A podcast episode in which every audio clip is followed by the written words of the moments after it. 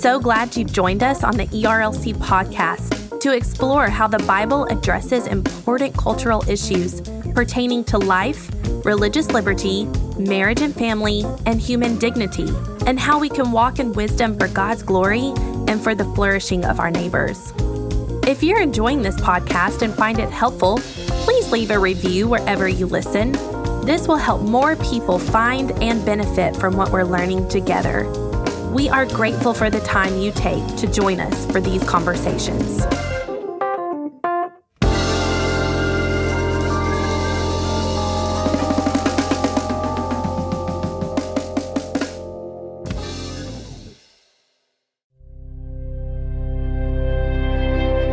Welcome to the ERLC podcast. This week's episode is about God's design for sex. Uh, why is it that even sometimes for those of us who know Christ, who love the gospel, who believe the Bible, find it difficult to find the joys and the blessings that God intended in this particular area?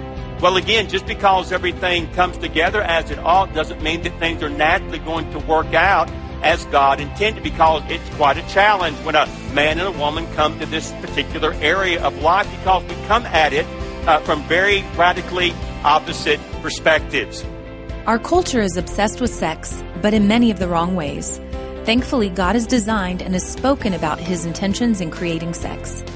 Danny Akin at the ERLC National Conference says that God is pro sex and discusses the good boundaries God has placed on this gift for the good of his people. We hope this message is helpful to you.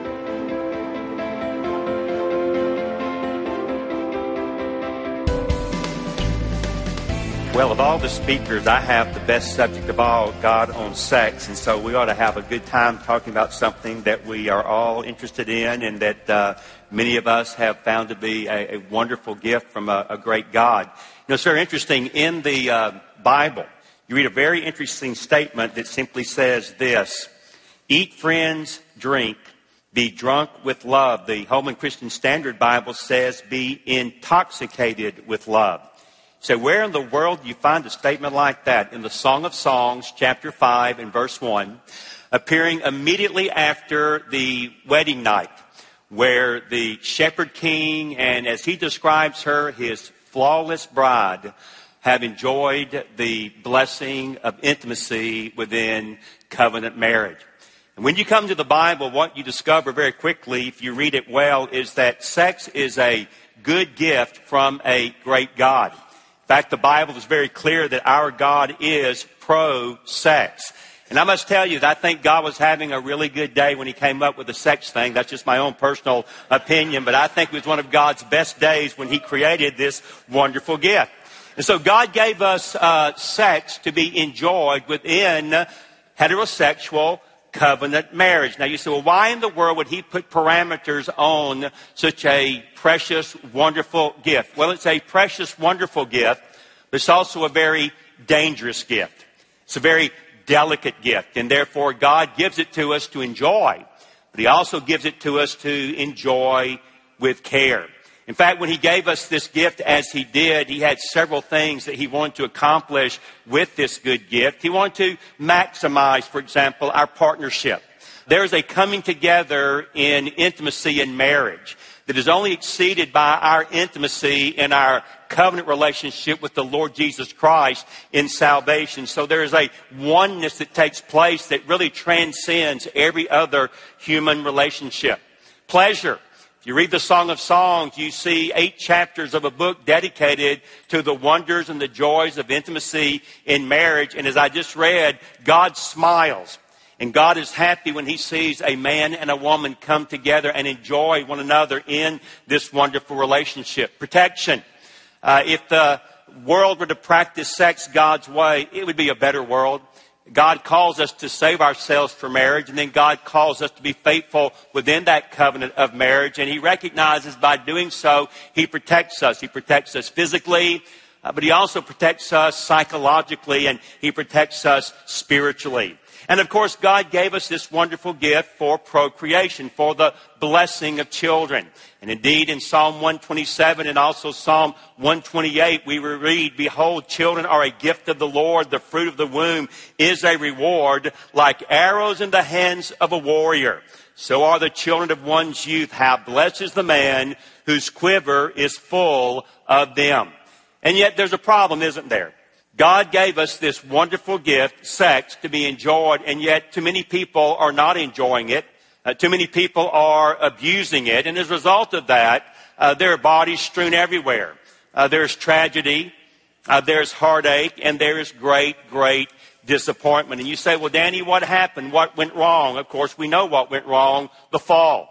And with the fall in Genesis chapter 3, you have the beginning of the battle of the sexes. And you have a fallen humanity that is now badly confused when it comes to their gender role and their gender assignment. And yet, by God's amazing grace, He did not leave us there, but God begins to set us on a track back to what I love to call redeemed, sanctified marriage, and therefore, in that context, redeemed, sanctified sex. You see uh, inkling of it in the Song of Songs, which in many ways is taking us back to the way it was before the fall in Eden. Read Song of Songs sometime with Eden in the backdrop of your mind, and I think you'll see how uh, Solomon again and again is picking up on the imagery of the garden, and he is describing the bliss of marital oneness and intimacy as it was intended by God before sin entered in and made a mess of everything. But then if you really want to see where the, where the, story is headed, you move into that classic New Testament passage in Ephesians chapter 5, verses 22 through 33, and hear the word of the Lord from that book written by Paul. Wives, submit to your own husbands as to the Lord. For the husband is the head of the wife, even as Christ is head of the church, his body, and is himself its Savior. Now, as the church submits to Christ, so also wives should submit in everything to their husbands. Husbands, love your wives as Christ loved the church and gave himself up for her, that he might sanctify her, having cleansed her by the washing of water with the word, so that he might present the church to himself in splendor, without spot or wrinkle or any such thing, that she might be holy and without blemish. In the same way, husbands should love their wives as their own bodies. He who loves his wife loves himself. For no one ever hated his own flesh, but nourishes and cherishes it just as Christ does the church, because we are members of his body. Therefore, a man shall leave his father and mother and hold fast to his wife, and the two shall become one flesh. There's the intimacy of marriage right there. This mystery is profound, and I'm saying this as it refers to Christ and the church. However, let each of you love his wife as himself and let the wife see that she respects her husband. When you read these verses, what you see very quickly is what a redeemed relationship looks like with a husband loving his wife and a wife honoring her husband. And that indeed is the context in which great sex, wonderful intimacy takes place. Of course, we recognize this evening that everything does fit physiologically as God intended. So again, what is the issue? Uh, why is it that even sometimes for those of us who know Christ, who love the gospel, who believe the Bible, find it difficult to find the joys and the blessings that God intended in this particular area? Well, again, just because everything comes together as it ought doesn't mean that things are naturally going to work out as God intended because it's quite a challenge when a man and a woman come to this particular area of life because we come at it uh, from very radically opposite perspectives. Uh, we heard Greg Smalley speak uh, this uh, afternoon, and I remember several years ago hearing his father describe how it works when men and women come together in intimacy, and he gave us an analogy that I think fits so very well. He said, Well, you know, bottom line, it works like this. When it comes to intimacy in marriage, men are a whole lot like microwave ovens, but women are a lot more like crock pots. And uh, he didn't say crackpots, he said crock pots. Now, you say, what does he mean by that? Well, there's a lot of wisdom here because he says, well, men are creatures of sight. And men are very much moved by what they see. And when a man sees what he likes, well, he's a lot like a microwave oven. He can heat up in a hurry and it, it takes him absolutely no time at all. But in contrast, uh, a woman is much more a creature of the ear and of the heart. Uh, they have a greater sensitivity than do men. And so because they are moved by what they hear and they are more moved by what they feel in their heart, it takes them a while. They're more like a, a crock pot and they have to kind of simmer a while before they become active and interested and ready in this wonderful area called sexual intimacy. I guess the way to, I, best came to understand this was several years ago. A friend of mine who's a wonderful counselor uh, shared with me a counseling uh, event. He let the uh, members remain anonymous as he should, uh, so I'll never know exactly who he was talking about. But he said I had something happen that I think kind of helps put things in perspective in this particular area. He shared the story that a lady came to see him one Friday afternoon. And as she sat down, she shared with him that she was thinking very seriously about uh, separating from her husband. And of course, he immediately asked, Well, what is the primary issue that's at uh, the heart of this uh, rather radical decision. And she said, Well, I'm kind of embarrassed. Uh, I love my husband. He loves me. Uh, he's a wonderful husband in so many ways. He's a great father to our children. But there's one area of our marriage that is a, a, a constant area of fighting and uh, conflict and disagreement. And she said, um, it, it's our intimate life. It's our sex life.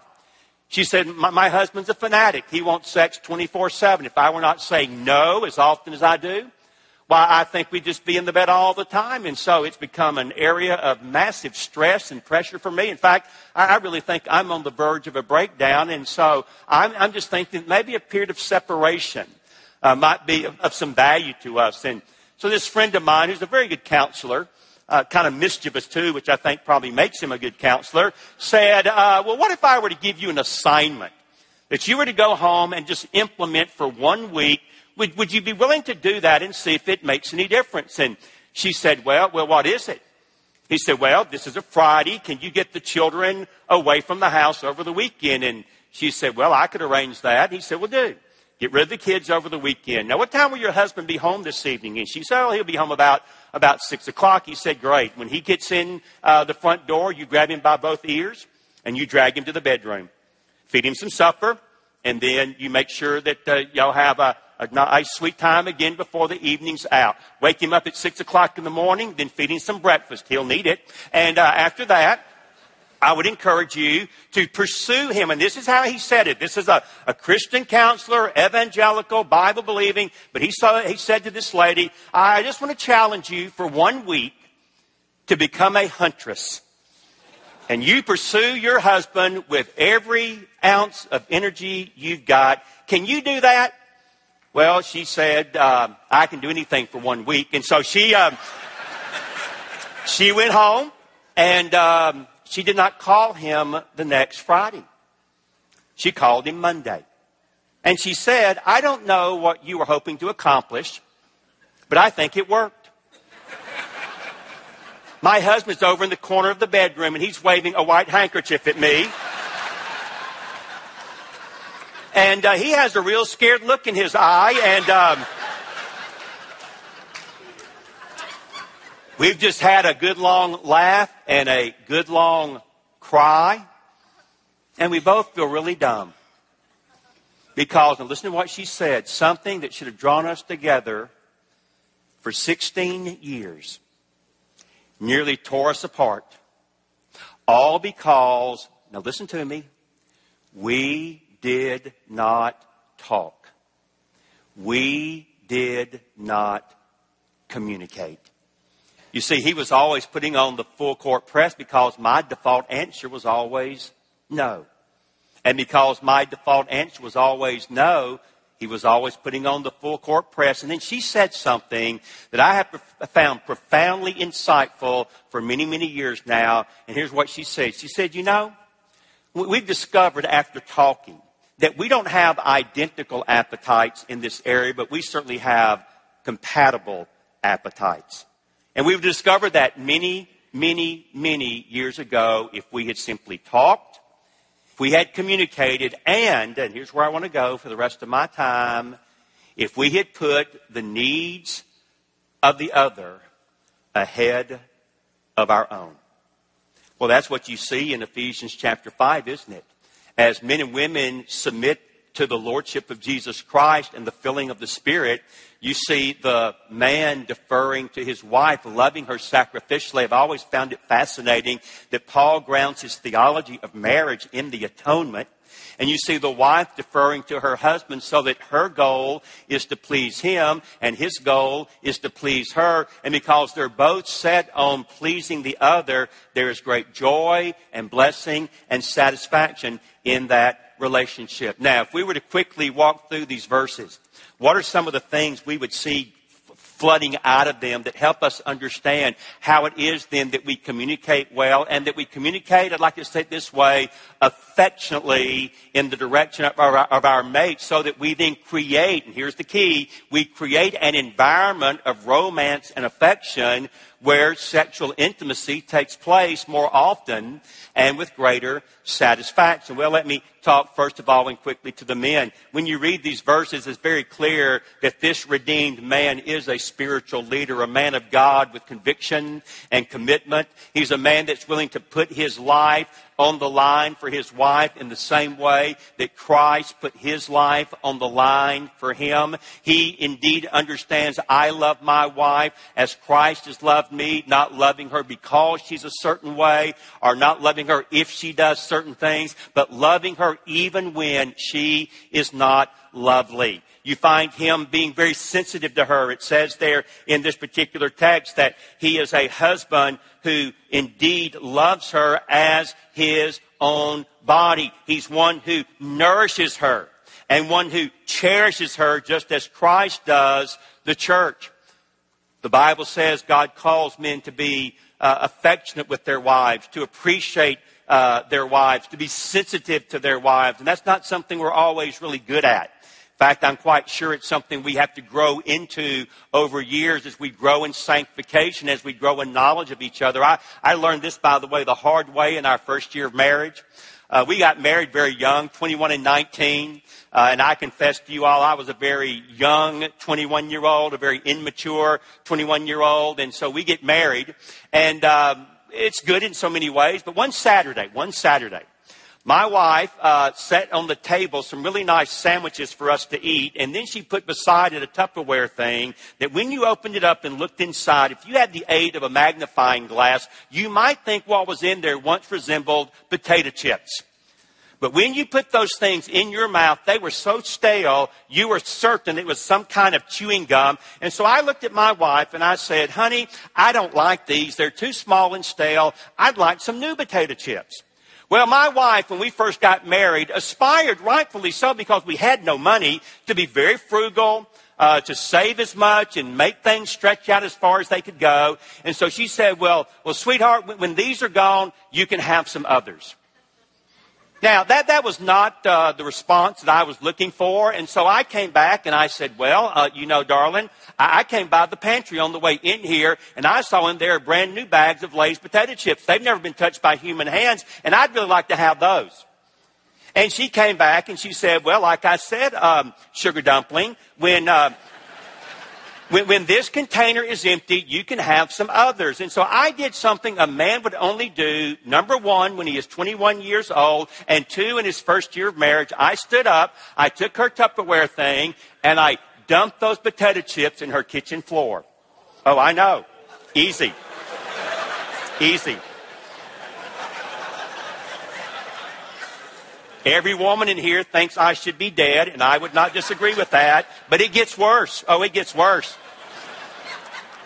I say to her, This one's empty now. Why don't you go get the others?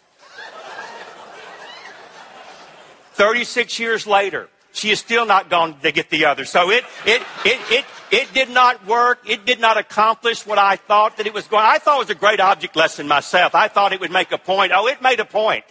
Uh, it made a point that I absolutely did not have a clue about the sensitive spirit of my particular lady who was trying to love us well, help us get through times when money was scarce, and I just absolutely was completely out to lunch, not paying attention to how she saw things and how she felt about things. And so there's this sense in which we are sensitive to our mate. But, ladies, what is it that God uh, indeed would ask of you? Well, He asks you in this particular text to, to admire and respect this man uh, that God has given you. And, and again, I'll just share a personal word. I cannot explain it, but I'll tell you this. Outside of the Lord Jesus Christ, what my wife thinks about me matters to me more than anybody else. You can tell me I'm not a very good speaker, okay. You can tell me I'm not a very good theologian, okay. You can tell me that I probably ought to find another line of work. You're entitled to that opinion. But if my wife says to me, honey, I'm so proud of you. I, I so believe in who you are and what you're doing. And I just want you to know I'm in your corner and I've got your back. I can face the world.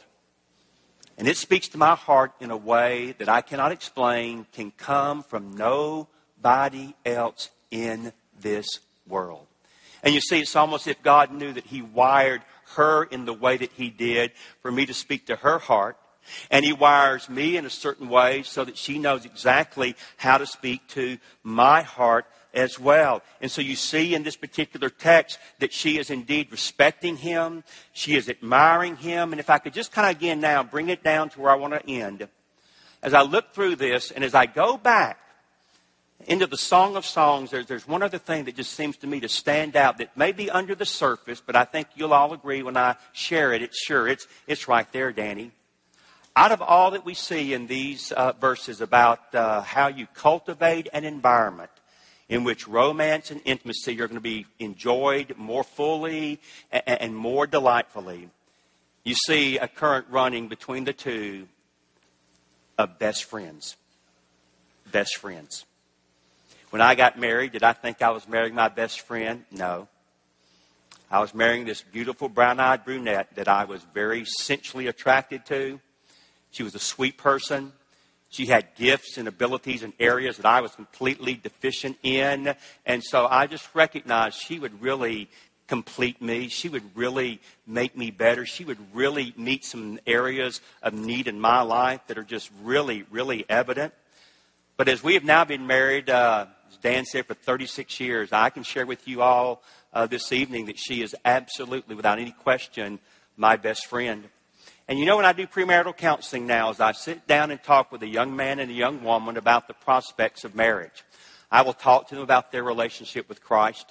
I will talk to them about being active in a Bible believing church. I'll talk to them about these areas that can always rise up in marriage and, and cause us to get off track, like uh, communication and sex and finances and children and in laws. I'll talk about those things. But then at the end of the first session, I always do this every time. I look at the bride to be and I'll ask her this question Do you like him? And 99 times out of 100, they always say, Oh, I love him. And I will always say, That's wonderful.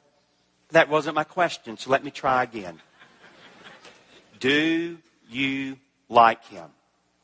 And then I'll look at the, the groom to be and I'll say, and I want to ask you, do you like her? And here's what I want to say. If you can't say right now that you are best friends, then there's the major assignment I have for you from this day forward till the time that you marry, and then afterwards, you work and you grow and you develop that relationship with your mate of best friend. You say, why? Because I can promise you two things if you do become best friends. Number one, your marriage will last. And number two, your marriage will be a blessing. You say, How can you make that promise, Danny? Because best friends do not give up on best friends. And you like hanging with your best friend. So as we bring our lives under the lordship of Jesus Christ, and we allow our Lord to bless us and shape us and mold us to be more and more like Christ. In the process, I think one of his goals is to bring us closer together as best friends. And here's what I've learned at the fourth decade of being married the intimacy can continue to be wonderful, but it is really, really enhanced when the person that you're intimate with is your best friend. In other words, it's good to be lovers, but it's like really, really awesome to be lovers and friends. Here's what I share as I close. Basically, what the Bible is telling us is we need to be living the gospel and preaching the gospel outside the bedroom. Of course, the gospel simply means good news. So I'll play off that idea and, and then we'll pray. Yeah, there needs to be gospel being lived out, gospel being spoken, good news being lived out, good news being spoken outside the bedroom. And when that takes place, guess what? There'll be good news, yes, even gospel inside the bedroom, which is what God always intended when He said, It's not good that a man is alone, but I will make him a helper who will perfectly complement him. Heavenly Father, thank you so much for this good gift called marriage. And thank you for this good gift called sex that we get to enjoy within the covenant of marriage. And Lord, you were not trying to rain on our parade or steal our fun when you told us to save ourselves for marriage and to be faithful in marriage. But Lord, you knew that you would be maximizing our partnership and our protection and our pleasure.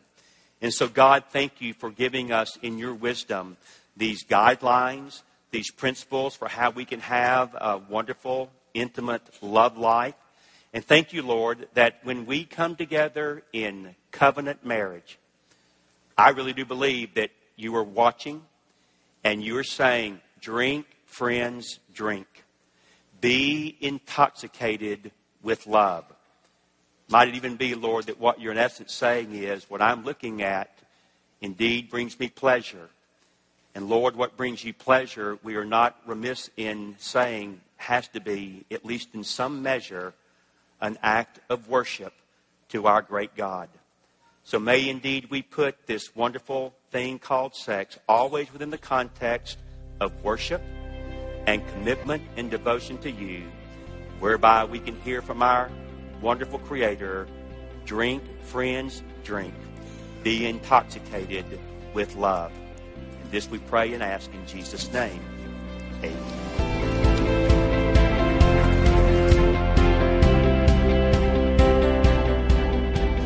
Thanks for listening to the ERLC podcast. You can subscribe and find more information at erlc.com.